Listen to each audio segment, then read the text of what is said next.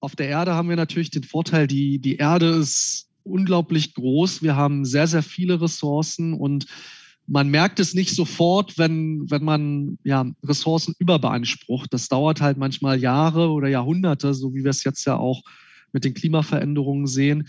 In einem zukünftigen Mond- oder Marshabitat, wo vielleicht dann sechs oder zehn Leute wohnen, äh, mit einem kleinen Gewächshaus, da würde man solche Veränderungen innerhalb von wenigen Stunden oder ein, zwei Tagen sofort sehen. Música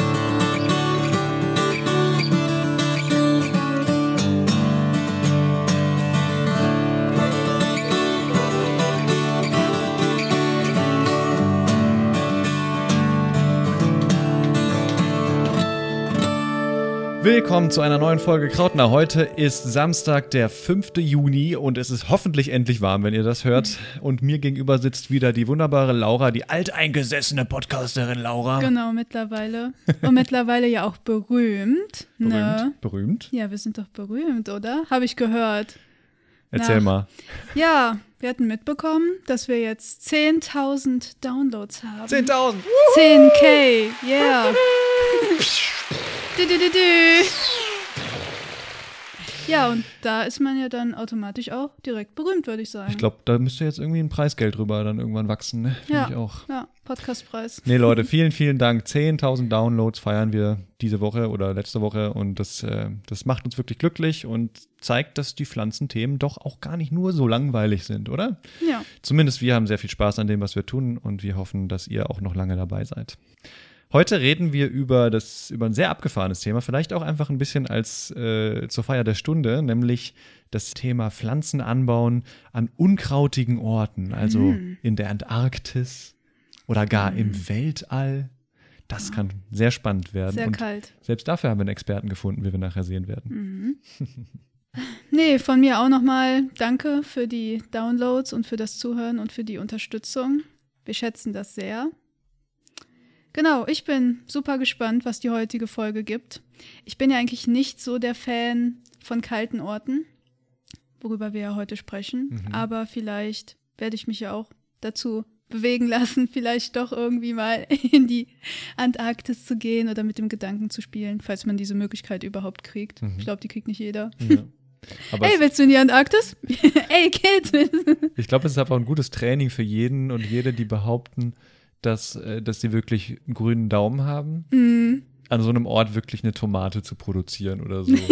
Weil ihr könnt euch mal vorstellen, einfach, ihr müsst hier im Januar oder so oder im, im Dezember draußen gärtnern. Das ist genauso un, unwahrscheinlich, dass das funktioniert, wie in der Antarktis oder auf dem Mars oder im Weltall. Aber dennoch äh, gibt es ganze Forschungsprojekte dazu, wie das funktionieren kann. Natürlich in abgeschlossenen Systemen und so weiter. Aber wir alle wissen, abgeschlossene Systeme, so wie unser Wohnzimmer, ist auch immer sehr einladend für alles Viechzeug, also Trauermücken oder irgendwelche Milben oder ja, Schimmelpilze, solche Dinge, die kennt ihr alle von euren Blumentöpfen. Ich sehe es doch bei euch, ich sehe es durch die Kopfhörer. Das ist ganz normal und da muss man halt eben drüber nachdenken, wie das funktionieren kann. ja. Dann würde ich sagen, kommen wir jetzt ohne weiteren Jingle erstmal zum Serviceteil des Podcasts. Und zwar möchte ich kurz noch die Gartentipps für Juni vorstellen.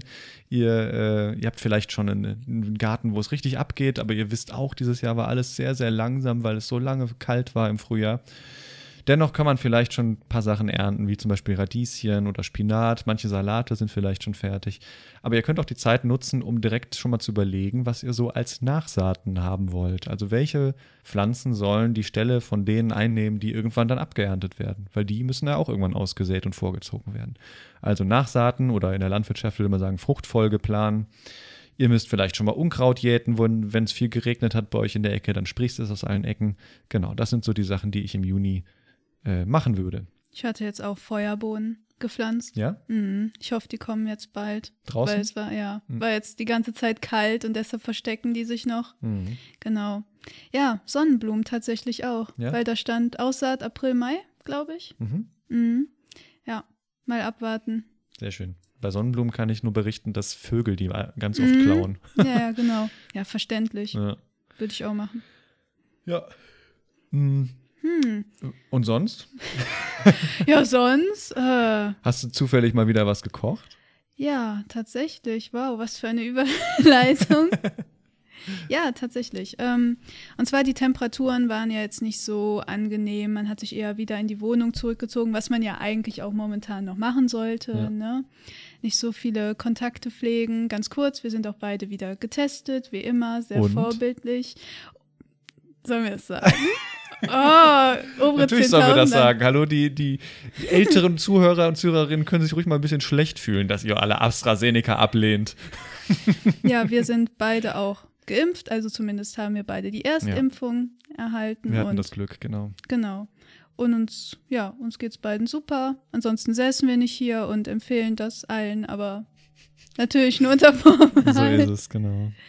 Genau, ja. Und zwar habe ich mich für ein Risotto entschieden. Ich liebe Risotto. Und diesmal, normalerweise mache ich immer sehr viel Parmesan rein und Butter. Und beim Wein achte ich auch nicht unbedingt darauf, dass der vegan ist. Ja, tatsächlich gibt es auch vegane Weine. Erklär mal, Laura, wie kann denn Wein nicht vegan sein? Also der Wein natürlich selbst schon, ne, kommt ja von Trauben, ne, wissen ja, denke ich mal, die meisten. Aber dann im späteren Prozess wird der Wein noch geschönt und dafür wird dann zum Beispiel Gelatine verwendet oder auch äh, Hühnereiweiß, also Albumin zum Beispiel. Das betrifft aber hauptsächlich eher den Rotwein. Also beim Weißwein schönt man eher mit Bentonit. Und ähm, das ist ja so ein Mineral, so ein Gestein. Und dementsprechend ist dieser dann vegan. Und die meisten Risottos werden ja mit Weißwein gemacht. Aber tatsächlich gibt es dann da auch manchmal so, so Deklarationen, dass diese Weine halt vegan sind. Mhm. Genau, und darauf kann man dann halt achten, wenn man sich wirklich vegan ernährt. Und ansonsten halt, ja, Butter durch pflanzliche Margarine ersetzen und Parmesan durch Hefeschmelz. Hefeschmelz zum Beispiel oder halt die Hefeflocken. Mhm. Genau, ja. Was kam noch rein in dein Risotto? Spargel Mm. und weißer und grüner Spargel. Was da aber die Unterschiede zwischen sind, das ist mir nicht bewusst. Ich weiß nur, die schmecken so ein bisschen anders und ich glaube, der grüne ist auch so ein bisschen fester oftmals. Aber genau, warum ich mich. Ah ja, und Minze. Genau, und Erbsen. Und Erbsen, ja. Super. Und ähm, ja, warum ich mich einfach für dieses Rezept entschieden habe, war, ich mag halt Risotto super gern. Und Spargel ist, es ist okay, aber ich bin nicht so der Spargel-Fan, wenn der halt mit Kartoffeln und Fleisch und Sauce Hollandaise angerichtet wird. Es ist halt ganz lecker, aber ja, mit Risotto ist doch schon besser. Mhm. Mir läuft da gerade das Wasser im Mund zusammen, hört man vielleicht Ja. gerade. Ja. Spargel hatten wir, glaube ich, vor circa einem Jahr schon mal. Da hatte Kaspar erklärt, nämlich, dass Asparagusinsäure der Grund ist, warum Spargelpipi immer so komisch riecht. Das brauche ich hier also nicht machen. Ähm, aber ich kann euch erzählen, dass Spargel grün und weiß, das ist vom Anbau her eigentlich ganz ähnlich. Beim weißen Spargel macht man immer mehr so Häufchen, so ähnlich wie bei den Kartoffeln und deckt den immer wieder mit Erde zu. Und dadurch wird der nicht grün. Also der, Mhm. ähm, der ist halt so weiß, weil er kein Photosynth keine Photosynthese macht, kein Blattgrün besitzt, weil er unterirdisch wächst. Und irgendwann gucken diese Spitzen aus dem Boden und, äh, und dann ist halt schon Zeit, den zu ernten. Beim Grünspargel ist das eher so, dass man den extra oberirdisch wachsen lässt, damit er grün wird und dadurch schmeckt er auch nochmal anders. Sind aber auch unterschiedliche Sorten, natürlich aber trotzdem sehr verwandte Arten. Ähm, und was du noch drin hattest, sind die Erbsen. Und die Genau. Erbsen, die kennt ihr schon, weil ich ganz oft hier Werbung mache und Shoutout für die Hülsenfrüchte, weil Hülsenfrüchte sind einfach super tolle Gewächse, auch Leguminosen genannt, weil die im Boden Symbiosen eingehen mit stickstofffixierenden Mikroorganismen. Und das ist das Tolle daran, dass, dass die das halt können, weil du musst die kaum düngen. Die, die können ihren Stickstoff aus der Luft ziehen, was super schwierig ist, auch allein schon für Menschen sowas zu machen. Das Mhm. ging erst seit dem Haber-Bosch-Verfahren. Ähm, aber das Tolle, was da auch noch quasi eine, eine, ein Add-on ist, ist, dass wenn man Hülsenfrüchte angebaut hat, so wie Erbsen oder auch Klee oder Soja, dann kann man einfach die oberirdischen Teile abschneiden nach, nach der Ernte und lässt einfach die Wurzeln im Boden, gräbt das alles um und dann hat man den selbstgemachten Dünger immer noch in der Erde. Mhm. Das ist einfach toll. Dann kannst du da einfach Weizen oder Kartoffeln als nächstes draufsetzen. Na cool, für das nächste Rezept. Für das nächste Rezept oder für die Fruchtfolge oder je nachdem. Es passt eigentlich ganz gut in diesen Block. Mhm. Genau. Weißt du, was Cool. ich gemacht habe? Nee. Eine Knopperstorte. Oh, oh wow, das ist doch jetzt, jetzt mal äh, ein Kontrast, ne? Ja, ich, ich mache sonst immer die herzhaften Sachen hier, das stimmt. Aber Mhm. ich hatte Lust zu backen und habe ich eine Knopperstorte gemacht. Ja, ja, das warum war, nicht? Das war einfach so ein Biskuitboden der wurde gebacken, dann in der Mitte einmal so halbiert, was ich immer total schwierig finde, Mm. ohne dass da so zwei Keile rauskommen. Ja. Dann wurde der halbiert, die untere Hälfte wurde belegt mit Aprikosen und dann mit so Mhm. einem Schoko-Paradiescreme über, überfüllt. Dann kam der zweite Mhm. Boden drauf und obendrauf eben so ein Sahne-Knoppers-Gemisch mit Haselnüssen etc. Und nochmal schön mit halben Knoppers obendrauf garniert. Und dann war das Ding Mhm. fertig. Lecker. Ohne besonderen Anlass, aber super lecker. Wow, und du hast mir kein Stück übrig gelassen. Es tut mir leid. Ist schon okay, ich verzeihe dir. Es tut mir leid. Ich schicke dir nächstes Mal eins per Post. So eine Päckchen, so, hä, warum ist das Paket so nass? Ah. Nee, aber ich habe natürlich dazu auch ein paar Fun Facts. Also Okay. Knoppers sind ja eigentlich Milch-Haselnuss-Schnitten. Ich könnte jetzt ein bisschen was über Milch erzählen oder über Haselnüsse, aber da wissen wir ja eigentlich schon alles drüber, ne? Ähm, aber ich dachte, ich erzähle mal so ein bisschen was über Aprikosen. Äh, Okay. und zwar Aprikosen. Es gibt in zwei österreichischen Städten gibt es Aprikosenfeste. Wusstest du das? Das hat jetzt nicht unbedingt was mit der Biologie zu tun. Okay. Aber ich dachte so, okay, Aprikosenfeste. Ich hatte das persönlich noch nie gehört. Ich weiß nicht, ihr könnt ja gerne mal schreiben, ob ihr das kennt. Vielleicht, wenn ihr auch aus Österreich kommt. Wir wissen, dass uns. Ösis zuhören und Schweizer. Hallo. Also, hallo. Also gerne auch mal sagen, wenn ihr diese Städte kennt, weil meine Quelle hatte mir nicht die Städte verraten, sondern nur gesagt, ja, zwei österreichische Städte. Aprikosenfest. Mhm. Sehr cool. Genau. Und jetzt kommen wir so ein bisschen zu Biologie. Und zwar werden Aprikosenbäume oft gepflanzt, um Gebiete vor Versandung zu schützen. Hm, Das fand ich auch ganz interessant. Die Quelle hat jetzt nicht weiter erklärt. Es war diesmal nicht fit for fun. ähm, hat jetzt hier nicht weiter, weiter erklärt, wie das Ganze funktionieren könnte. Aber das fand ich, Mhm. Sehr fand ich interessant. interessant. Ja. Ich verfolge das Sehr gut. für euch. Berichte uns. Genau. Ja, wir hatten ja letztes Mal darüber geredet, dass die Erde ja der Planet des Wassers auch ist, ne? Und deswegen gibt es hier so viele Moore, Feuchtgebiete. Lang nicht mehr so viele, wie es mal gab, und das ist sehr schade. Und das haben uns unsere Expertin letztes Mal sehr eindrucksvoll dargelegt. Vielen Dank nochmal für eure ganzen Kommentare zu der letzten Episode. Ähm, und ja, weil wir eben so ein Glück haben, dass wir auf einem Planet leben, der rein zufällig von seinen physikalischen Gegebenheiten flüssiges Wasser besitzt, was im Universum gar nicht mal so selbstverständlich ist, können wir hier ganz stressfrei, eigentlich, also ah, relativ stressfrei Pflanzen anbauen und die mit Wasser versorgen. Aber wie ist es eigentlich, wenn man mal auf einem anderen Planeten ist oder außerhalb der Erde und da versucht, Pflanzen anzubauen? Ja, bestimmt schwierig. Glaube ich auch. Das wäre eigentlich mal so eine Podcast-Folge wert, ne? Ja. Ey, Moment mal, ich habe da eine Idee. Was denn, Laura? Wir haben da einen Experten gefunden vom Deutschen Zentrum für Luft- und Raumfahrt, den Mhm. Herrn Dr. Paul Zabel. Vielleicht, Was? ja, vielleicht könnten wir den einfach mal anrufen und einfach mal fragen. Bin dafür. Ne? Viel Spaß bei unserem Gespräch mit Paul. Viel Spaß. Wir haben heute das große Glück, mit Paul Zabel zu sprechen. Er ist vom DLR-Institut für Raumfahrtsysteme in Bremen, hat mal eine Überwinterung in der Antarktis gemacht und dort Pflanzen angebaut. Das kann er uns wahrscheinlich am besten gleich selber erzählen. Erstmal, hallo Paul. Ja, hallo. Hallo auch von mir. Mal so eine lockere Einstiegsfrage. Was hältst du von dem Film Der Marsianer? Ja, äh, also der Film Asianer, der ist wirklich, ich finde, der ist sehr gut geworden. Ähm, da ist sehr, sehr viel Wahres dran. Ähm, auch wenn nicht alles so stimmt. Ich meine, Hollywood muss natürlich immer so ein bisschen noch was äh, spannender machen. Auch so den, den Pflanzenanbau würde man vielleicht nicht so machen. Ähm, aber so im Großen und Ganzen äh, ist da schon sehr, sehr viel Wahres dran, ja. Hm. Ich habe den auch schon ein paar Mal geguckt, einfach weil das Mhm. so faszinierend ist, die Vorstellung. Und äh, jetzt Mhm. bist du tatsächlich, soweit ich weiß, der erste Mensch, der schon mal in der Antarktis auf jeden Fall Gemüse angebaut hat, oder? Nee, der erste war ich nicht. Es gab schon, schon mehrere Versuche und es gibt auch schon andere Ge Gewächshaussysteme in der Antarktis. Ähm, aber wir waren jetzt wirklich die ersten, die das so wirklich mit einem Raumfahrthintergrund gemacht haben. Vorher war das immer mehr so als, als Hobbygewächshaus Ja. von den, von den äh, Wissenschaftlern vor Ort oder von den Ingenieuren. Und bei uns war eben jetzt wirklich der Fokus, das in der Antarktis zu testen, weil wir das in der Raumfahrt machen wollen. Ja, okay. Ja, dann können wir vielleicht auch mal da, äh, vielleicht nochmal von vorne anfangen. Dieses Eden ISS-Projekt, kannst du vielleicht kurz vorstellen, worum es da geht und wo, warum du dafür in die Antarktis reisen musstest? Ja, im Projekt ENISS war unser Ziel, den Pflanzenanbau im Weltraum zu testen. Ähm, allerdings noch hier auf der Erde, weil wir noch nicht so weit sind, dass wir das wirklich ja im großen Stil auf einer Raumstation machen können. Da fehlen uns einfach noch die, die technischen Mittel und auch die Erfahrungen. Und, und unser Ziel war es eben, ja, weiter in diese Richtung die Technik zu entwickeln, die Verfahren zu entwickeln. Und da bietet sich die Antarktis eben super für an, weil die ist weit weg, die ist super abgelegen. Man kommt dort wirklich unglaublich schwer hin und wieder zurück. Es dauert auch wirklich sehr, sehr lange, überhaupt dorthin zu kommen. Äh, man ist da wirklich so, so teilweise drei Tage mit dem Flugzeug unterwegs. Ähm, dieses Jahr dann mit Corona war es noch ein bisschen spezieller. Meine Kollegen, die mussten dann mit dem Schiff von Deutschland in die Antarktis fahren, weil es keine Flüge gab. Und da war, ist man dann einen ganzen Monat unterwegs, um mhm. hinzukommen.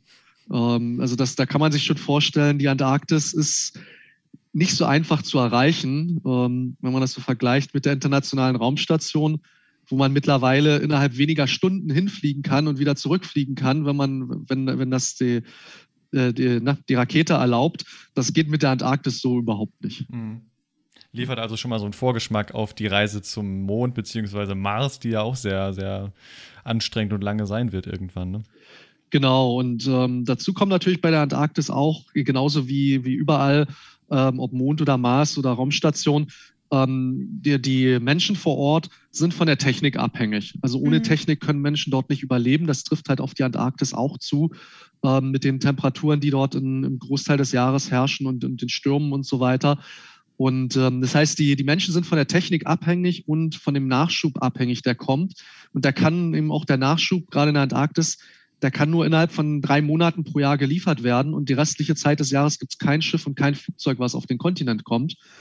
Und das heißt, die, die Menschen dort sind für neun Monate, neun bis zehn Monate abhängig von dem, was einmal im Jahr geliefert wird an Lebensmitteln. Und da kann man sich dann schon vorstellen, frische Lebensmittel halten nicht zehn Monate. Mhm. Ja, was mich jetzt erstmal interessieren würde, woran du genau gearbeitet hast am Eden ISS-Projekt und in der Antarktis? Also wir haben quasi ein Gewächshaus gebaut oder ein Gewächshaussystem gebaut, was wir in der Antarktis aufgestellt haben, in der Nähe der Neumeier 3-Station. Ähm, das sieht allerdings nicht aus wie so ein klassisches Gewächshaus mit, mit Fenstern und mit Scheiben und so weiter, sondern es sind zwei Schiffscontainer, die wir umgebaut haben, so dass quasi innerhalb des Containers wir eine Umgebung schaffen können, die für Pflanzen optimal ist zum Anbauen, unabhängig von den Umgebungsbedingungen, die außen herrschen. Mhm. Das heißt, die, die Pflanzen bekommen ähm, kein Sonnenlicht, sondern die werden mit LED-Lampen beleuchtet. Wir steuern die ganze Temperatur Luftfeuchtigkeit, Wasserzufuhr und so weiter. Das wird alles äh, gesteuert und optimiert.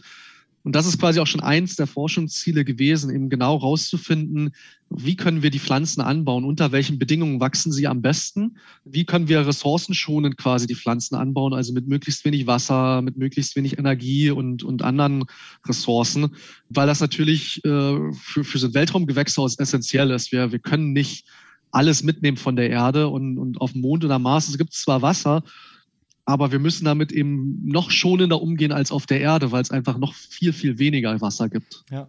Sehr interessant. Das, äh, da können wir direkt mal ein bisschen mehr in deine Ergebnisse einsteigen, sozusagen. Mhm. Also zum Beispiel hat uns Tobi gefragt, wir haben, wir haben immer so Hörerfragen, die wir sammeln vorher. Ja. Gibt es Pflanzen, die sich jetzt eignen, die sich sehr gut eignen für so einen Anbau und welche, die sich gar nicht eignen? Hast du da was herausgefunden? Ja, also es gibt eigentlich der Großteil der Pflanzen eignet sich für so einen Anbau. Ähm, also vor allem die ganzen, sag ich mal, Gemüsepflanzen, äh, die man so kennt, also sei es Salate, aber auch Tomaten, Gurken, das eignet sich alles wunderbar. Auch Getreide wächst super, auch Bohnen zum Beispiel. Ähm, was schwierig ist, ähm, sind Pflanzen, die quasi in der Erde Früchte bilden, also wie, wie jetzt zum Beispiel Karotten oder Kartoffeln das ist immer noch ein bisschen schwierig, das hinzubekommen ähm, unter den Bedingungen. Und dann natürlich sind so Pflanzen, die sehr lange wachs zum Wachsen brauchen, wie jetzt sage ich mal zum Beispiel Himbeersträucher oder auch mhm. Obstbäume oder tropische ähm, Obst, tropisches Ob Obstpflanzen, die wir so kennen. Das macht sich alles nicht so gut in solchen Systemen, weil die brauchen viel Platz, die brauchen sehr, sehr spezielle Umgebungsbedingungen und die sind auch noch nicht so weit gezüchtet worden, dass man die wirklich in so einem Gewächshaus anbauen kann, mhm. ähm, weil die eben normalerweise ja in den Tropen in, in speziellen Klimazonen angebaut werden. Mhm. Ja, dann, wenn wir nochmal zu dem Film zurückkommen, ich glaube, der Marsianer, der baut ja Kartoffeln an, wenn ich das richtig genau. in Erinnerung habe. Und das wäre dann ja. so eine Knolle, die vielleicht in deinem System, nach deiner Erfahrung auf jeden Fall nicht so gut funktioniert. Ähm, ich habe aber gesehen in einem Video, dass ihr Radieschen erfolgreich angebaut habt und mhm. die sind zumindest halb unter der Erde, ne? Also diese verdickenden genau. Strukturen funktionieren irgendwie auch, ja? Ja, Radieschen sind da so ein bisschen besonders, weil die eben nur ganz, also die können halt auch oberhalb der Erde wachsen. Mhm. Ähm, das ist so ein bisschen, ja, in unserem System wachsen die eigentlich oberirdisch sozusagen. Ah, ja. Ja. Ähm, und dadurch geht das. Und die sind natürlich auch relativ klein. Aber jetzt so eine Kartoffelpflanze, ähm, die dann wirklich unten im Wurzelraum sehr, sehr viele Knollen bilden will, ähm, das ist bei uns ein bisschen, immer noch ein bisschen schwierig, ähm, weil wir arbeiten ja komplett ohne Erde, sondern mit äh, entweder mit Substraten oder auch ähm, komplett ohne Substrat, dass die Wurzeln in der Luft hängen und mit Wasser angesprüht werden. Und da kann man sich natürlich schnell vorstellen, wenn so eine Kartoffelknolle kontinuierlich mit Wasser besprüht wird, dass die dann irgendwann anfängt zu verrotten und, und zu vergammeln und dass das einfach dann nicht so gut funktioniert in dem Fall. Ja. Aber ansonsten sind Kartoffeln wirklich äh, super Lebensmittel. Das ist im Marsianer schon sehr, sehr gut rübergekommen. Also der, der Nährstoffgehalt und auch der Energiegehalt von Kartoffeln ist unglaublich gut in der Zusammensetzung. Und daher ist es eigentlich schon eine sehr, sehr gute Pflanze, äh, um auch Astronauten damit zu versorgen. Mhm. Du hattest ja gerade schon erwähnt, dass ihr nicht mit Erde, sondern mit so speziellen Substraten mhm. arbeitet. Wie kann man sich das vorstellen? Also wie ist das, hat das bestimmte Nährstoffe? Wie ist das aufgebaut? Also wie, meistens arbeitet man mit Substrat, das nennt sich ähm, Rockwool oder Steinwolle. Das ist ähnlich zu dem Material, was man benutzt, um Häuser zu dämmen. Ähm, also so von der Fertigung oder von der Konsistenz her ist es so ähnlich. Dieses Substrat hat keinerlei Nährstoffe. Das ist quasi einfach nur da, um die Wurzeln aufzunehmen und ein bisschen Wasser zu speichern. Und man würde dann quasi alle Nährstoffe ähm, über die, die Wassernährstofflösung zuführen. Genau, und damit sind wir schon bei der Hydroponik. Vielleicht erklärst du den Begriff kurz, weil nicht alle unsere Hörerinnen und Hörer den vielleicht kennen oder Hydrokultur kann man auch sagen. Und dann, warum Hydrokultur anstatt Erde? Genau, also Hydrokultur, Hydroponik ist eben das Verfahren, wo man ohne Erde Pflanzen anbaut. Dann benutzt man, kann man dann verschiedene Substrate benutzen und man führt dann quasi nicht nur Wasser den Pflanzen zu, sondern eine Mischung aus Wasser und, und Dünger oder Wasser und Nährstoffsalzen. Das hat den großen Vorteil, dass man die Nährstoffe wirklich super dosieren kann weil man sie eben auch messen kann in der Flüssigkeit und man kann dann wirklich den Pflanzen nur den Dünger geben, den sie wirklich brauchen, ohne dass man zu viel verwenden muss. Und ein anderer Nachteil von Erde ist, sagen wir mal, Erde ist ja ein, ist ja ein natürliches Medium sozusagen äh, mit vielen Bakterien, Pilzen, kleinen Insekten, kleinen Tierchen. Das funktioniert auf dem Balkon, im Garten und auf dem Feld alles super. Wenn man das in einem abgeschlossenen Raumfahrzeug machen möchte, was sehr klein ist, ähm, wo es auch keine dann keine natürlichen Feinde für diese Bakterien oder für diese kleinen Lebewesen gibt, hat man natürlich dann den, das unter Umständen das Problem, dass diese ganze Biologie, die auf der Erde super toll ist, dann außer Kontrolle gerät mhm. und ähm, dann das, das Raumfahrzeug kontaminiert oder die Erde sich verändert, weil es eben nur ein kleines Volumen Erde ist. Und um das alles zu vermeiden, möchte man eigentlich in der Raumfahrt wirklich mit Substraten arbeiten. Da weiß man genau, was drin ist. Man kann das super steuern, super regeln. Ähm, und ähm, ja, das funktioniert da eigentlich dann besser. Mhm. Und deshalb die Hydroponik. Danke an Timo, genau. der die Frage über Instagram geschickt hat. Ja, wir, da können wir auch nochmal vielleicht einen Gruß raussenden an die Kollegen von Food for Future, die nämlich die Aquaponik schon ausprobieren, also quasi die Co-Kultivierung von Pflanzen und zum Beispiel Fischen oder Quallen in einem Tank. Das wäre mhm. auch was, was man theoretisch irgendwann in ferner Zukunft mal auf anderen Planeten oder so ausprobieren könnte. Dann hätte man zwei Fliegen mit einer Klappe geschlagen. Aber äh, du bist eher auf der Pflanzenseite unterwegs, richtig? Genau, also man kann das natürlich auch äh, für die Raumfahrt in Betracht ziehen. Ähm, das machen wir teilweise auch in, also nicht in praktischen, aber zumindest in, in, theoretischen Betrachtungen, dass man eben schaut, wie kann man Fischanbau oder auch Insektenanbau mit einbinden, um mhm. zum Beispiel ähm, wieder die Nährstofflösung der, der Pflanzen weiter zu verwenden oder eben auch die, die Wurzeln oder die, die Stängel der Pflanzen an Insekten zum Beispiel zu verfüttern, um, um eben noch mehr Nahrung zu produzieren. Mhm. Bei Obst und Gemüse ist ja auch nochmal der Geschmack natürlich wichtig als Nahrungsmittel. Und unsere Hörerin wird zum Beispiel auch interessieren, wie Hydroponik den Geschmack oder auch vielleicht die Nährstoffdichte von Pflanzen verändert. Weil wenn wir da jetzt auch zum Beispiel gar keine Mikroorganismen haben, ändert sich da was? Hattet ihr das auch selbst mal probiert? Merkt man da Unterschiede? Also man hat natürlich trotzdem Mikroorganismen auch, auch, auch in diesem System. Es ist nur so, man kann es eben ein bisschen besser regulieren. Mhm. Ähm, grundsätzlich ist es bei, bei den Pflanzen dann so, der, der Geschmack hängt unglaublich davon ab, was ich den Pflanzen an, an, Nährstoffen zur Verfügung gebe, wie die Umweltbedingungen sind, wie zum Beispiel die Lichteinstrahlung ist. Wenn ich den Pflanzen natürlich sehr wenig Nährstoffe gebe, egal ob auf dem Feld oder, ähm, oder in der Hydroponik oder, und wenig Licht gebe, dann können die Pflanzen keine sekundären Pflanzenstoffe entwickeln, die ja den Geschmack ausmachen und auch den, den Vitamingehalt ausmachen. Das ist eigentlich eher ein Vorteil bei unserem System, dass wir das eben wirklich so gut dosieren und steuern können, dass die Pflanzen eben wirklich auch nährstoffreich sind und, und auch gut schmecken. Ähm, und ich kann also aus eigener Erfahrung sagen, ich habe ja ein Jahr in der Antarktis das Gemüse angebaut und wir haben ja fast alles davon gegessen, bis auf kleine Mengen, die wir wissenschaftlich äh, untersuchen wollten und die wir deshalb nicht essen konnten. Das schmeckt wirklich richtig, richtig gut. Mhm. Ähm, es ist sehr, sehr geschmacksintensiv, was natürlich auch daran liegt, dass das Gemüse nicht ähm, wie jetzt im Supermarkt tagelang oder wochenlang durch die, durch die Welt transportiert wurde, sondern es wurde geerntet und landet sofort auf dem Teller. Und dadurch verliert es natürlich auch keine Nährstoffe und keinen Geschmack.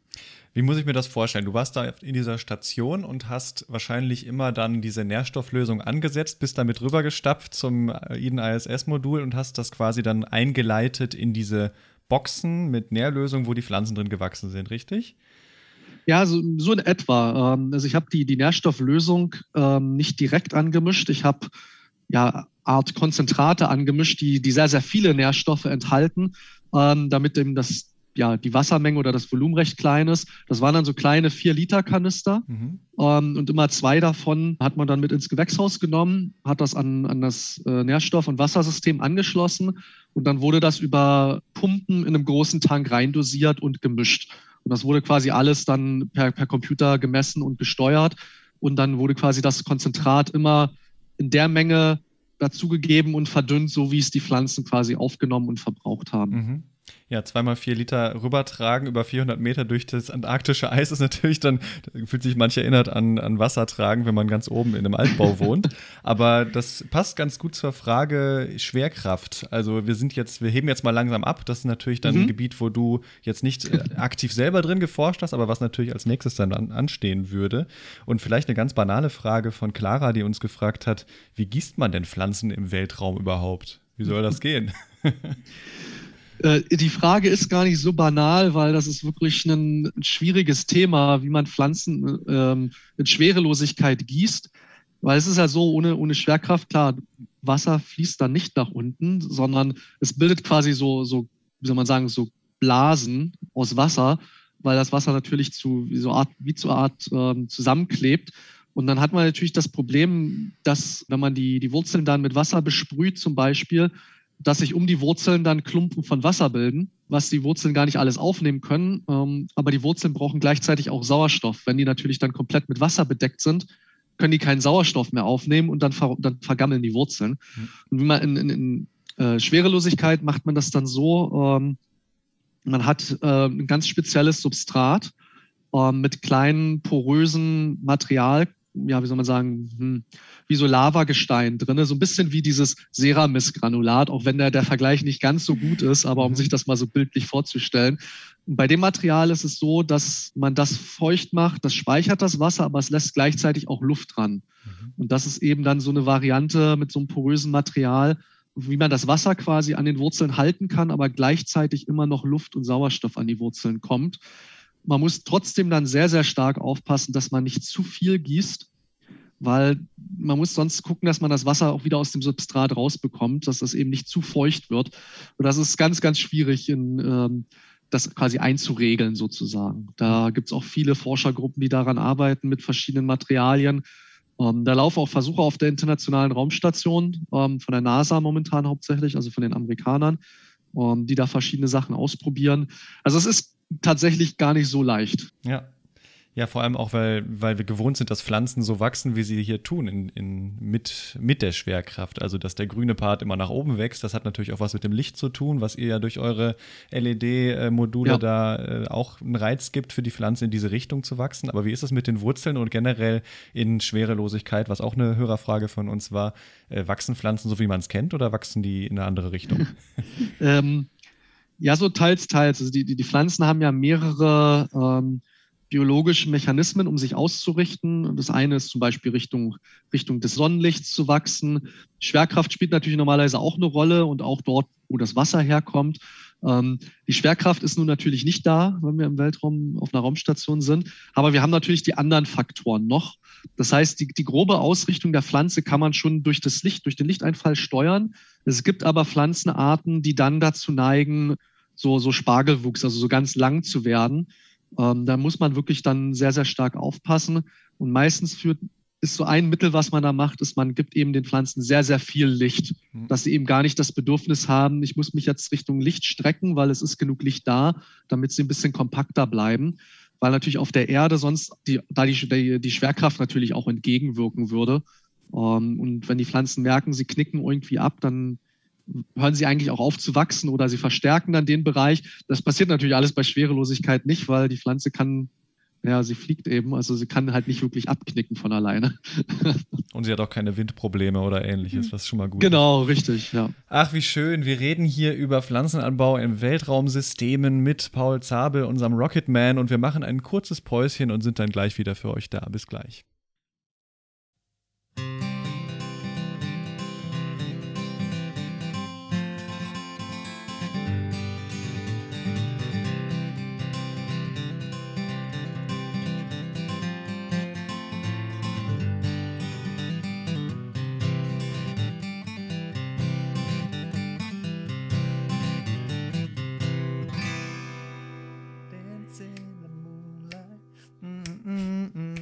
Oh, GEMA, ich muss aufpassen. Bitteschön. Willkommen zurück aus der Pause. Wir sind weiter hier mit unserem Experten Dr. Paul Zabel vom DLR und sprechen weiter über Pflanzenanbau im Weltall oder eher möglichen Pflanzenanbau im Weltall. Und dann kommen wir auch schon direkt zu der ersten Frage nach der Pause. Und zwar fragt Anas, wie kann oder kann Weltallkompost genutzt werden? Ja, das ist auch ein sehr spannendes Thema.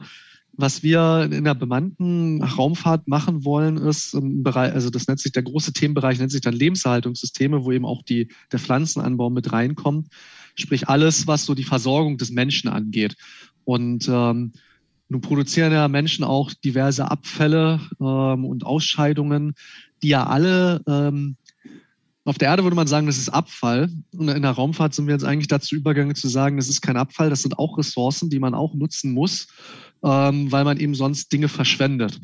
Und dann geht es natürlich auch darum zu sagen, okay, man muss diese ganzen Abfälle irgendwie kompostieren, aufbereiten, damit man eben nicht die, die Rohstoffe verliert, die da drin enthalten sind.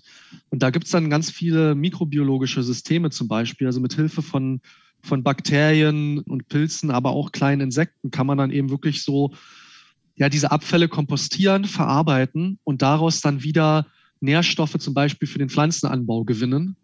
Ähm, also man, es ist eigentlich quasi so wie so ein Kompass auf der Erde, nur dass es halt in einem technischen System abläuft, es alles schön gesteuert wird und es deshalb natürlich viel schneller und besser funktioniert. Ich habe da Kollegen zum Beispiel beim, beim DLR in Köln, die an so einem mikrobiologischen Filter arbeiten. Dort kann man dann ähm, Urin reinkippen, die Bakterien verstoffwechseln den, verarbeiten den und am Ende kommt dann eine Lösung raus, wo sehr viele Nährstoffe drin sind, die die Pflanzen wieder aufnehmen können. Ja, das ist super wichtig, sowas zu bedenken, weil auf dem Mars hat man wahrscheinlich nicht so viele Möglichkeiten. Aber ist auch noch nicht so. Ist das schon erforscht, ob zum Beispiel Mars Erde äh, die alle nötigen Nährstoffe enthält für Pflanzen, für Tomaten zum Beispiel? Ähm, ja, das ist auch nicht so gut erforscht, was dort im, im Marsboden drin ist. Mhm. Ähm, vom Mond gibt es vereinzelte Proben, so aus der Apollo-Zeit, die konnte ja. man auch hier auf der Erde untersuchen. Vom Mars gibt es halt noch keine Proben, die man, die man zur Erde zurückgebracht hat. Das kommt da dann jetzt, jetzt von noch, Perseverance, ne? Genau. Genau, das, da wird jetzt dran gearbeitet. Das wurde natürlich schon vor Ort mit, mit Rovern untersucht. Aber auf so einem Rover ist natürlich kein komplettes äh, biochemisches Labor drauf, sondern da kann man nur so vereinzelt Sachen untersuchen. Ähm, grundsätzlich wird das Problem sein, dass auf dem, in dem Marsboden noch sehr, sehr viele Metalle enthalten sind, also zum Beispiel Eisenoxide und so weiter. Und der Marsboden auch sehr, sehr trocken ist. Und es ist jetzt, eine, eine Schwierigkeit ist, man weiß eben nicht, was passiert, wenn man jetzt dem Marsboden Wasser hinzugibt ob sich dann diese Metalle lösen, ob sich diese Mineralienverbindungen dann aufspalten und man dann irgendeine ähm, ja, ein, eine Erde hat, die, die toxisch wird, einfach weil man Wasser hinzugibt und sich Dinge dort rauslösen. Äh, das ist wirklich ein großes Fragezeichen und das lässt sich wahrscheinlich erst dann klären, wenn wir wirklich mal Proben von dort haben und vor allem auch mal etwas größere Proben haben, um damit zu experimentieren. Das ist tatsächlich nicht so einfach zu sagen momentan. Mhm. Ja, aber das wird noch spannend. Cool, dann frage ich noch eine Frage von Tobi. Einmal noch kurz, kurz nochmal Danke an Tobi, der mir wirklich einen Riesenfragenkatalog geschenkt, geschickt hat, weil er äh, Wissenschaftsfan ist, selber Ingenieur, glaube ich, und äh, sich total interessiert für dieses Thema. Und er will außerdem wissen, kann man theoretisch diesen, die Sauerstoffproduktion der Pflanzen noch nutzen, um irgendwie zum Beispiel die Atmosphäre der Besatzung oder so noch mit Sauerstoff anzureichern? Oder sind die Mengen da viel zu klein, die die Pflanzen produzieren? Also man wird das auf jeden Fall mit nutzen, weil die Pflanzen produzieren es ja. Und warum sollte man das dann nicht nutzen? Jetzt mit so einer kleinen, sag ich mal, Pflanzenanzuchtkammer, wie sie momentan auf der internationalen Raumstation ist, wo so vier Salatköpfe reinpassen, das ist natürlich keine nennenswerte Menge Sauerstoff, die da produziert wird. Das geht einfach unter. Damit könnte man auch bei weitem nicht äh, einen Menschen versorgen. Wenn wir natürlich weiter in die Zukunft denken, an den Mond- oder Marsbasis, ähm, wo wir dann wirklich ein größeres Gewächshaussystem haben, ähm, zum Beispiel so von der Größe wie das von, vom Eden ISS, damit kann man dann wirklich schon Sauerstoff produzieren in einer ausreichenden Menge. Also so ein, so ein Gewächshaus, wie, wie wir in der Antarktis haben, mit 12,5 Quadratmetern, damit könnte man ungefähr so 50 Prozent des Sauerstoffbedarfs von einem Menschen decken. Mhm. Ähm, aber es hängt immer sehr davon ab, welche Pflanzen drin sind und wie mhm. viel und so weiter. Ähm, aber ja, das würde man auf jeden Fall mit einbauen und natürlich auch den Gegenpart, sprich auch die, die Aufnahme von Kohlendioxid, was ja die Menschen ausatmen. Das gibt man natürlich auch den Pflanzen, dass man dann quasi so einen geschlossenen Kreislauf bekommt ist schon fast philosophisch, finde ich, wenn man so überlegt. Eigentlich könnte man ja die ganze Erde als ein, ein, ein durch das Weltall fliegendes Raumschiff betrachten, wo wir ja. einfach hier alles wegkonsumieren, alles wegverbrennen, was geht. Und das genauso unnachhaltig momentan mhm. läuft. Und wir müssen eigentlich so denken wie Paul und die Kollegen vom DLR und sagen, ja, wir müssen damit irgendwie auskommen, was wir hier haben. Und kann man doch bestimmt gewissermaßen vergleichen. Man kann es auf jeden Fall sehr, sehr gut miteinander vergleichen. Ähm, auf der Erde haben wir natürlich den Vorteil, die, die Erde ist unglaublich groß. Wir haben sehr, sehr viele Ressourcen und man merkt es nicht sofort, wenn, wenn man ja, Ressourcen überbeansprucht. Das dauert halt manchmal Jahre oder Jahrhunderte, so wie wir es jetzt ja auch mit den Klimaveränderungen sehen. In einem zukünftigen Mond- oder Marshabitat, wo vielleicht dann sechs oder zehn Leute wohnen, äh, mit einem kleinen Gewächshaus, da würde man solche Veränderungen innerhalb von wenigen Stunden oder ein, zwei mhm. Tagen sofort sehen wenn ich dort mit einem Mal alle Pflanzen abernten würde, ähm, weil ich denke, auch ich ernte jetzt mal alles ab, das ist ja alles so schön und äh, dann habe ich natürlich den, den Nachteil, ich habe dann keine Sauerstoffproduktion mehr. Das heißt, ich muss dann sehen, wo kriege ich meinen Sauerstoff her, wo, wo gehe ich mit meinem Kohlendioxid hin. Das heißt, man muss da schon ganz, ganz genau darauf achten, ja, wie man dieses System in der Balance hält, weil eben diese großen Puffer, wie wir sie auf der Erde haben, die gibt es eben einfach nicht in so einem kleinen Habitat. Mhm. Ja. Ja, vielleicht sollten wir uns als Gesellschaft und als Verbraucher ein Beispiel am Eden ISS nehmen und vielleicht auch so ein bisschen so denken. Aber dann kommen wir ja damit eigentlich auch schon zu dem Punkt, den wir eigentlich immer in unserem Podcast ansprechen, nämlich was hat das mit uns zu tun? Also ja, Antarktis ist weit weg, Mond, Mars noch weiter. Hattet ihr irgendwelche Sachen festgestellt, irgendwelche wichtigen Erkenntnisse, die auch hier zum Beispiel auf der Erde von Nutzen sein könnten für die Landwirtschaft? Oder hast du vielleicht auch einen Appell an unsere HörerInnen oder an die Gesellschaft? Ja, das ist ja, super, viele das Fragen. Das ist eine interessante Frage, ja. Es ist mal ähm, für, für die traditionelle Landwirtschaft, da haben wir uns jetzt mit unserem System schon sehr, sehr weit von entfernt. Das ist wirklich schwer, das miteinander zu vergleichen. Es gibt natürlich noch Parallelen zu diesem, sag ich mal, Gewächshausbau, wie er auch in, in den Niederlanden, in Deutschland oder in Spanien betrieben wird für die Tomaten, Gurkenproduktion und so weiter. Ähm, da gibt es durchaus noch Parallelen, weil die arbeiten zum Beispiel auch mit Hydroponik. Da wird auch das Klima gesteuert. Ähm, da wird teilweise auch mit LED-Lampen experimentiert. Also da gibt es wirklich Parallelen, zumindest was jetzt die, die technische Umsetzung angeht. Allerdings ist natürlich, äh, wie soll man sagen, da, da, sind dann, hören auch die Gemeinsamkeiten dann schon so ein bisschen wieder auf, weil ähm, so ein terrestrischer Gewächshausbauer, der für einen Supermarkt produziert, der muss natürlich immer darauf achten, dass er sein Gemüse verkauft bekommt, dass er damit ähm, eine gewisse Menge an Gewinn produziert, an, an, an Geldgewinn oder zumindest kostendeckend arbeitet. In der Raumfahrt sind wir da halt ein bisschen ähm, anders, weil wir haben halt das Problem, wie soll man sagen, wir haben die Schwierigkeit, wir müssen ja das Gewächshaus erstmal zum Mond bringen. Und wir wollen natürlich dann möglichst viel produzieren auf möglichst kleinem Raum, damit das Gewächshaus, was wir von der Erde zum Mond bringen, möglichst klein ist. Das heißt, es ist für uns effektiver, mehr Energie für Beleuchtung aufzuwenden und, und, vielleicht auch mehr Dünger zu benutzen, weil wir damit unser Gewächshaus kleiner machen können und damit das ganze Gewicht, was wir mit der Rakete zum Mond bringen können, ähm, verkleinern können. Während natürlich ein, ein Gewächshausbauer auf der Erde jetzt nicht so viel Strom dafür aufwenden kann und nicht so viel Dünger, weil das natürlich alles ähm, Kostenfaktoren sind. Ähm, während eben in der Raumfahrt der Kostenfaktor des Transportes, sprich mit der Rakete das Gewächshaus zum Mond bringen, ist 100 bis 1000 Mal größer als ähm, das, was man an Geld für Dünger ausgibt. Und dadurch ist es halt für uns besser zu sagen, wir, wir, wir geben lieber 30 Prozent mehr Energie und 20 Prozent mehr Dünger aus. Dafür wird unser Gewächshaus 30 Prozent kleiner, weil die Ersparnis wiegt, den, wiegt quasi die, das andere Investment auf sozusagen. Das kann natürlich so ein Gewächshausbauer hier auf der Erde nicht machen. Der kann nicht sagen, ah, ich mache jetzt mal, ich nutze jetzt mal viel mehr Strom und viel mehr Dünger, damit mein Gewächshaus kleiner wird. Ich meine, kann er auch machen, aber äh, der, der Platz ist eher nicht das Problem auf der Erde. Mhm.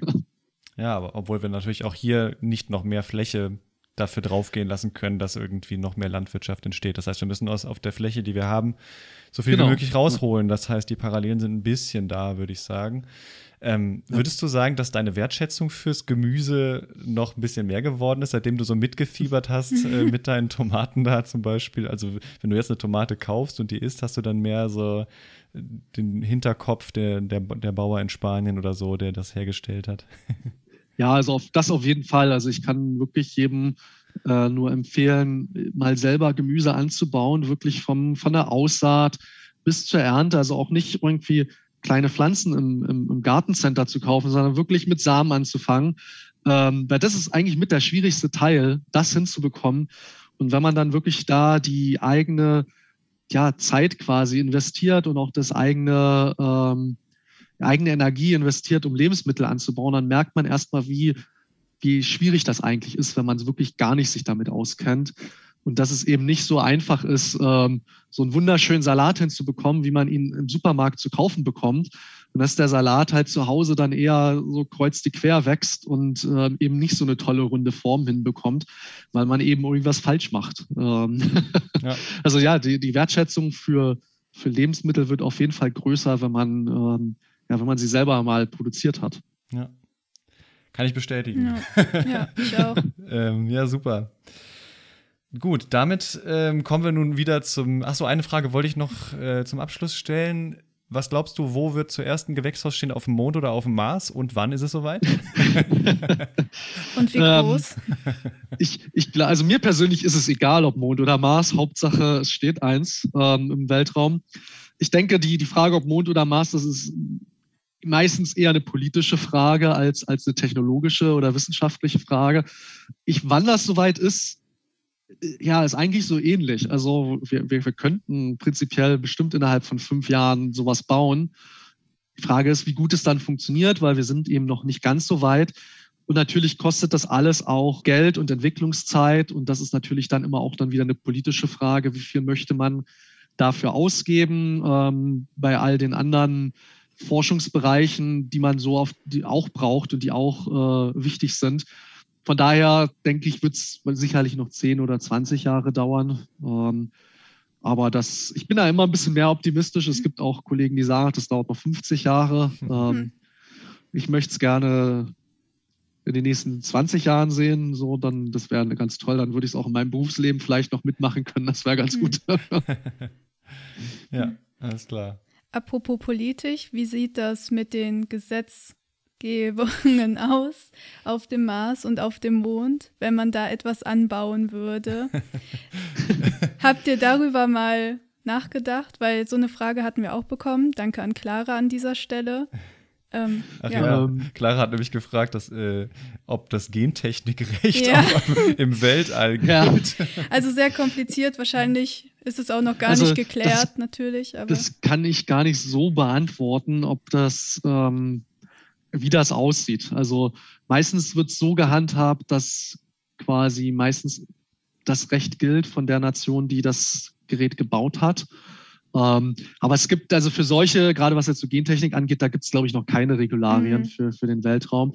Es gibt diverse Abkommen ähm, über die friedliche Nutzung des Weltraums zum Beispiel, auch über den Ressourcenabbau auf Mond und Mars gibt es schon Regularien. Mhm. Ähm, was jetzt aber so, so spezielle Fragen wie Gentechnik oder so angeht, das gibt es noch nicht. Ja. Mhm. Kann ich verstehen. Ist ja auch gewissermaßen ein abgeschlossener Raum, so wie auch unser Labor, in, in dem wir tagtäglich arbeiten. Und da, da, dürfen wir ja auch mit GVOs arbeiten, solange die nicht entkommen, sage ich mal. Kann ich mir also so genau. ähnlich vorstellen. Ja. Anders vielleicht, wenn man dann auf dem Marsboden irgendwas da reinsetzt. Ja. Gut, ähm, ich möchte deine Zeit nicht zu sehr in Anspruch oder zu sehr strapazieren, deswegen kommen wir jetzt zu dem Service-Teil rüber und würden gerne einmal von dir wissen, da du ja jetzt schon sehr, sehr wertvollen Salat auch in der Antarktis zu dir nehmen durftest, der über Monate dort gereift ist. Äh, hast du irgendwelche Rezeptempfehlungen, die entweder da inspiriert sind oder auch diese Woche bei dir im Homeoffice entstanden sind? Also ich bin ein sehr, sehr großer Fan von, von Salaten geworden, aus, aus allen möglichen Kombinationen ich kann nur empfehlen, mal zu Hause sich auch mit so einem asiatischen Blattgemüse auseinanderzusetzen. So, da gibt es richtig schöne Sachen, die sehr scharf sind oder einen gewissen Geschmack haben. Da kann man in seinen eigenen Salat immer schön mit aufpeppen, sozusagen. Ähm, und was wir auch in der Antarktis sehr, sehr oft gemacht haben, ist, wir haben dann natürlich auch zu dem Salat ganz, ganz viele verschiedene Dressings ausprobiert, so, weil man eben einfach mal wir, wir, konnten jetzt an der Salatvielfalt, wir hatten eine große Vielfalt, aber die ist natürlich vorgegeben gewesen. Wir konnten ja keine neuen Samen einkaufen gehen sozusagen. Und damit das eben trotzdem nicht langweilig wird, haben wir dann eben geschaut, dass man mal ein Mango-Dressing macht, irgendwie mit gefrorenen Mangos oder mit gefrorenen Himbeeren, die püriert und irgendwie ja, sich ein interessantes Dressing quasi zusammenmischt. Ähm, und das äh, das würde ich, glaube ich, mal sagen, das ist sowas, was ich auch mitgenommen habe, was ich auch zu Hause auch schon gemacht habe. Halt zu so einem Salat so ein fruchtiges Dressing mhm. dazu machen. Dann hat man eine richtig schöne Kombination aus dem, sag ich mal, frischen, aber auch manchmal bitteren Salat mit dem süßen aus, aus dem Obst. Mhm. Und auch passend zum Wetter hoffe ich jetzt einfach mal, weil wenn diese Folge erscheint, ist es Juni und dann ist es hoffentlich endlich auch mal hier warm. Ja, und äh, wir äh, haben es auf jeden Fall warm ums Herz, wenn du von deinem Gewächshaus in der Antarktis erzählst und sind sehr, sehr froh, dass du heute hier dir die Zeit genommen hast, mit uns zu sprechen. Ähm, wir sagen dann einfach mal Ciao und Ahoi und hoffen, dass wir noch viele spannende Geschichten von euch beim DLR hören. Vielen Dank, dass du hier warst, Paul. Dankeschön. Ja, sehr gerne. Und alle weiteren Infos zu dem Projekt Eden ISS und zu Paul findet ihr natürlich in unseren Show Notes auf www.krautner.de. Wenn ihr Fragen habt, schickt sie uns. Wir versuchen sie dann weiterzuleiten und genau, so wie immer. Und da ist er wieder weg. So schnell da gewesen ist wieder gegangen. ja.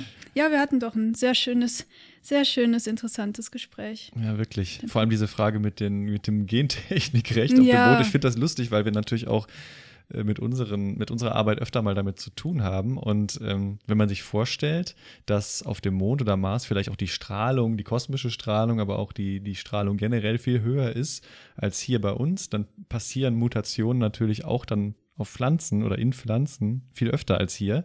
Und dann hat man vielleicht irgendwelche Mutanten, die aber gar nicht ursprünglich so waren, als sie angebaut wurden. Und dann ist diese ganze rechtliche Frage schon wieder total kompliziert. Mm, noch komplizierter, ja, als immer. sie hier sein kann. Ja, kann man sich gar nicht vorstellen, ne, mhm. dass das noch komplizierter werden kann. Richtig. Würdest du zur Arktis reisen? Zur Antarktis reisen? Ja, ich glaube schon. Freunde von mir waren schon dort. Das ist halt erstens super teuer. Mhm, ja. Äh, zweitens ist es halt, also du bist sehr angewiesen auf das komplette, ähm, also auf diese Gruppe, mit der du reist. Du hast dann immer so bestimmte Zeiten, wo du dann da aufs Eis kannst und so weiter. Du kannst nicht so frei Backpacking-mäßig, ne? Ja. so mit dem Rucksack durch die Antarktis laufen. Ähm, Hallo? Aber Hallo. wenn ich die Möglichkeit kriegen könnte, mhm. warum nicht? Also ich stelle mir das wirklich mhm. Vor wie auf einem anderen Planeten. Ja. So stelle ich es mir vor. Ja, das stimmt. Und auf den Mars? Ich glaube nicht. Ja. Ich glaube nicht. Warum sollte ich auf den Mars? Das haben wir gar nicht erwähnt am Anfang, aber man kann nicht immer auf den Mars fliegen. Man muss immer so ein Zeitfenster erwischen, in dem die Konstellation gut ist, dass die Reise mhm. zum Mars so kurz wie möglich ist und so weiter, weil sonst sind die Planeten viel zu weit voneinander entfernt. Also. Und es gibt das, glaube ich, nur alle zwei Jahre, dass man wirklich nah genug ist, um darüber zu fliegen. Und auch dann dauert es nur sieben Monate, äh, dauert es schon sieben Monate, bis man da ist. Mhm dann ist man da und dann, wenn man zurück will, auch wieder dasselbe Spiel. Muss man abwarten, bis die Sterne wieder richtig stehen. Das heißt, du bist gut und gerne mal drei Jahre unterwegs und kannst nicht unterwegs zurückfahren. Du kannst nicht, wenn du was vergessen hast, irgendwie ja. auf Hilfe hoffen. Das ist schwierig. Mhm. Und ja. du? Also Antarktis auf jeden Fall. Also ja, mir geht es da eigentlich genauso wie dir. Mars finde ich halt super interessant, wenn man jetzt vielleicht irgendwie wirklich in 50 Jahren, ja dann wahrscheinlich nicht mehr, ähm, aber wenn das jetzt wirklich so in 20 Jahren wäre oder 30, 40 ähm, und man wird so ein Angebot kriegen, das wäre schon verlockend, aber mir wird einfach schon schlecht bei einem Transatlantikflug, der einfach irgendwie sechs Stunden dauert und dann denke ich mir so, ja, vielleicht bin ich nicht unbedingt geeignet für so eine Reise. Das ist schon faszinierend. Ja, aber sehr, irgendwie auch sehr Science-Fiction-mäßig noch, noch. Total. Aber genau, ja. das, genau das hat euch da draußen, glaube ich, auch so gepackt. Wir wollten nochmal Danke sagen für die Unmengen an Fragen, die ihr geschickt habt. Das ist wirklich, wirklich grandios, weil dieser Podcast lebt davon, dass wir ein, ein Hin und Her machen und nicht nur einen Frontalunterricht oder einen Monolog hier halten, sondern dass ihr auch aktiv mitgestaltet. Da kann ich auch noch mal kurz hier meinen, meinen Werbeblock runterspulen und sagen, ihr findet uns auf www.krautner.de, ihr findet uns in den sozialen Medien, auf Facebook, Twitter und Instagram. Da gibt es immer mal wieder Pflanzenfotos, auch manchmal Cat-Content. Ja, dafür sorgen wir. Deine Katze war noch gar nicht auf, uns, auf unserem Instagram. Nee, dafür kann ich sorgen. Okay. Was immer ein Takeover mit, ja. mit Lilly. Lilly? Millie. Millie. Mhm. Millie, genau. Hast du sonst noch irgendwas mitgenommen, was du loswerden möchtest? Oh, ja super viel. Ich finde das krass, an was man alles denken muss, was es alles für Systeme gibt, auch einfach Sachen, woran wir jetzt einfach auch so gar nicht denken würden, wie zum Beispiel der Herr Zabel gesagt hatte, mit dem Substrat, mit dem, was Wasser aufnehmen kann, weil man ja auch daran denken muss, dass ja auch die Pflanzen dann nicht überwässert werden sollen und dass ja dann auch viel schneller geht und die mhm. trotzdem Sauerstoff brauchen. Halt eigentlich Kleinigkeiten für uns auf der Erde, wenn man halt irgendwie mal eine Pflanze überwässert. Ähm, theoretisch kommt auf die Pflanze Oder an. vergisst zu gießen. ja, genau. Ähm, ja, aber das hat halt wirklich enorme Auswirkungen. Und ja, und was ich halt auch noch super, super interessant fand, dass man einfach gar nicht weiß, wie die Erde auf dem Mars mit Wasser reagiert. Also mhm. wenn sie in Kontakt mit Wasser tritt, ob man dann vielleicht auch irgendwie schon ob sich da irgendwelche toxischen Komponenten bilden oder rausfiltern. Dazu werden wir ja vielleicht in zwei Jahren mehr erfahren, wenn der Mars Rover wieder, also der Mars Rover kommt ja nicht wieder, aber die Proben genau. vielleicht irgendwann wieder hier sind. Und ja, ein Appell, dass wir einfach die Fehler, die wir hier auf der Erde gemacht haben, dass wir die nicht einfach auf dem Mars kopieren, sondern vielleicht mit den ganzen Techniken, mit der Technologie, an der auch der Paul gearbeitet hat und stark mitgewirkt hat, dass wir die auch nutzen, um dann, ja, auf dem Mars auch vielleicht einfach viel besser zu arbeiten. Ja, ja. es ist irgendwie symptomatisch, wäre das irgendwie wie für unsere Wegwerfgesellschaft, ja, wenn genau. wir so einen Planeten dann hier einfach links liegen lassen, zum nächsten gehen, dann da wieder dieselben Fehler machen. Ja. Wäre ein bisschen dumm auf jeden Fall. Hast du denn noch irgendwas anzukündigen? Ja, ich möchte euch noch einen Veranstaltungstipp geben. Und zwar ist am 24. Juni, also jetzt ganz bald, die virtuelle World Food Convention, also eine Veranstaltung, die vom Tagesspiegel organisiert wird. Der Link ist äh, in den Shownotes auch zu finden. Da könnt ihr euch kostenlos anmelden und mitmachen. Unter dem Motto How to Secure Food in a Sustainable Way, also wie können wir unsere Nahrungssicherheit wirklich mit Nachhaltigkeit vereinbaren und genug Nahrungsmittel produzieren ähm, ja, geht es da richtig rund. Und zwar finden sich da Entscheidungsträger und Trägerinnen zusammen mit Industrie, aber auch mit NGOs und Startups. Also wenn ihr ein Startup seid oder ein Startup habt, was irgendwie in der Landwirtschaft oder in der Ernährung angesiedelt ist, dann könnt ihr euch auch dort anmelden und beim sogenannten Startup Pitch einmal eures, euer Startup pitchen. Vielleicht könnt ihr da eben auch netzwerkmäßig was für euch mitnehmen. Also schaut bei der World Food Convention vorbei. Und vielleicht äh, sieht man mich da auch an einer, in einer Funktion mit einem gewissen Statement zum Thema äh, neue Züchtungstechnologien. Cool.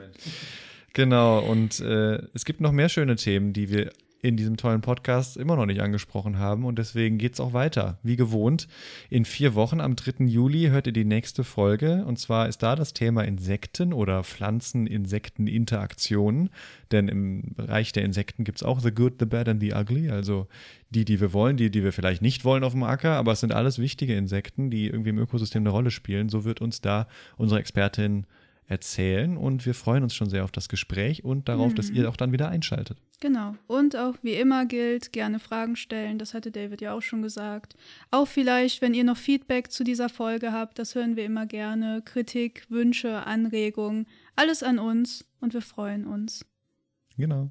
Bis dahin und habt eine gute Zeit. Tschüss.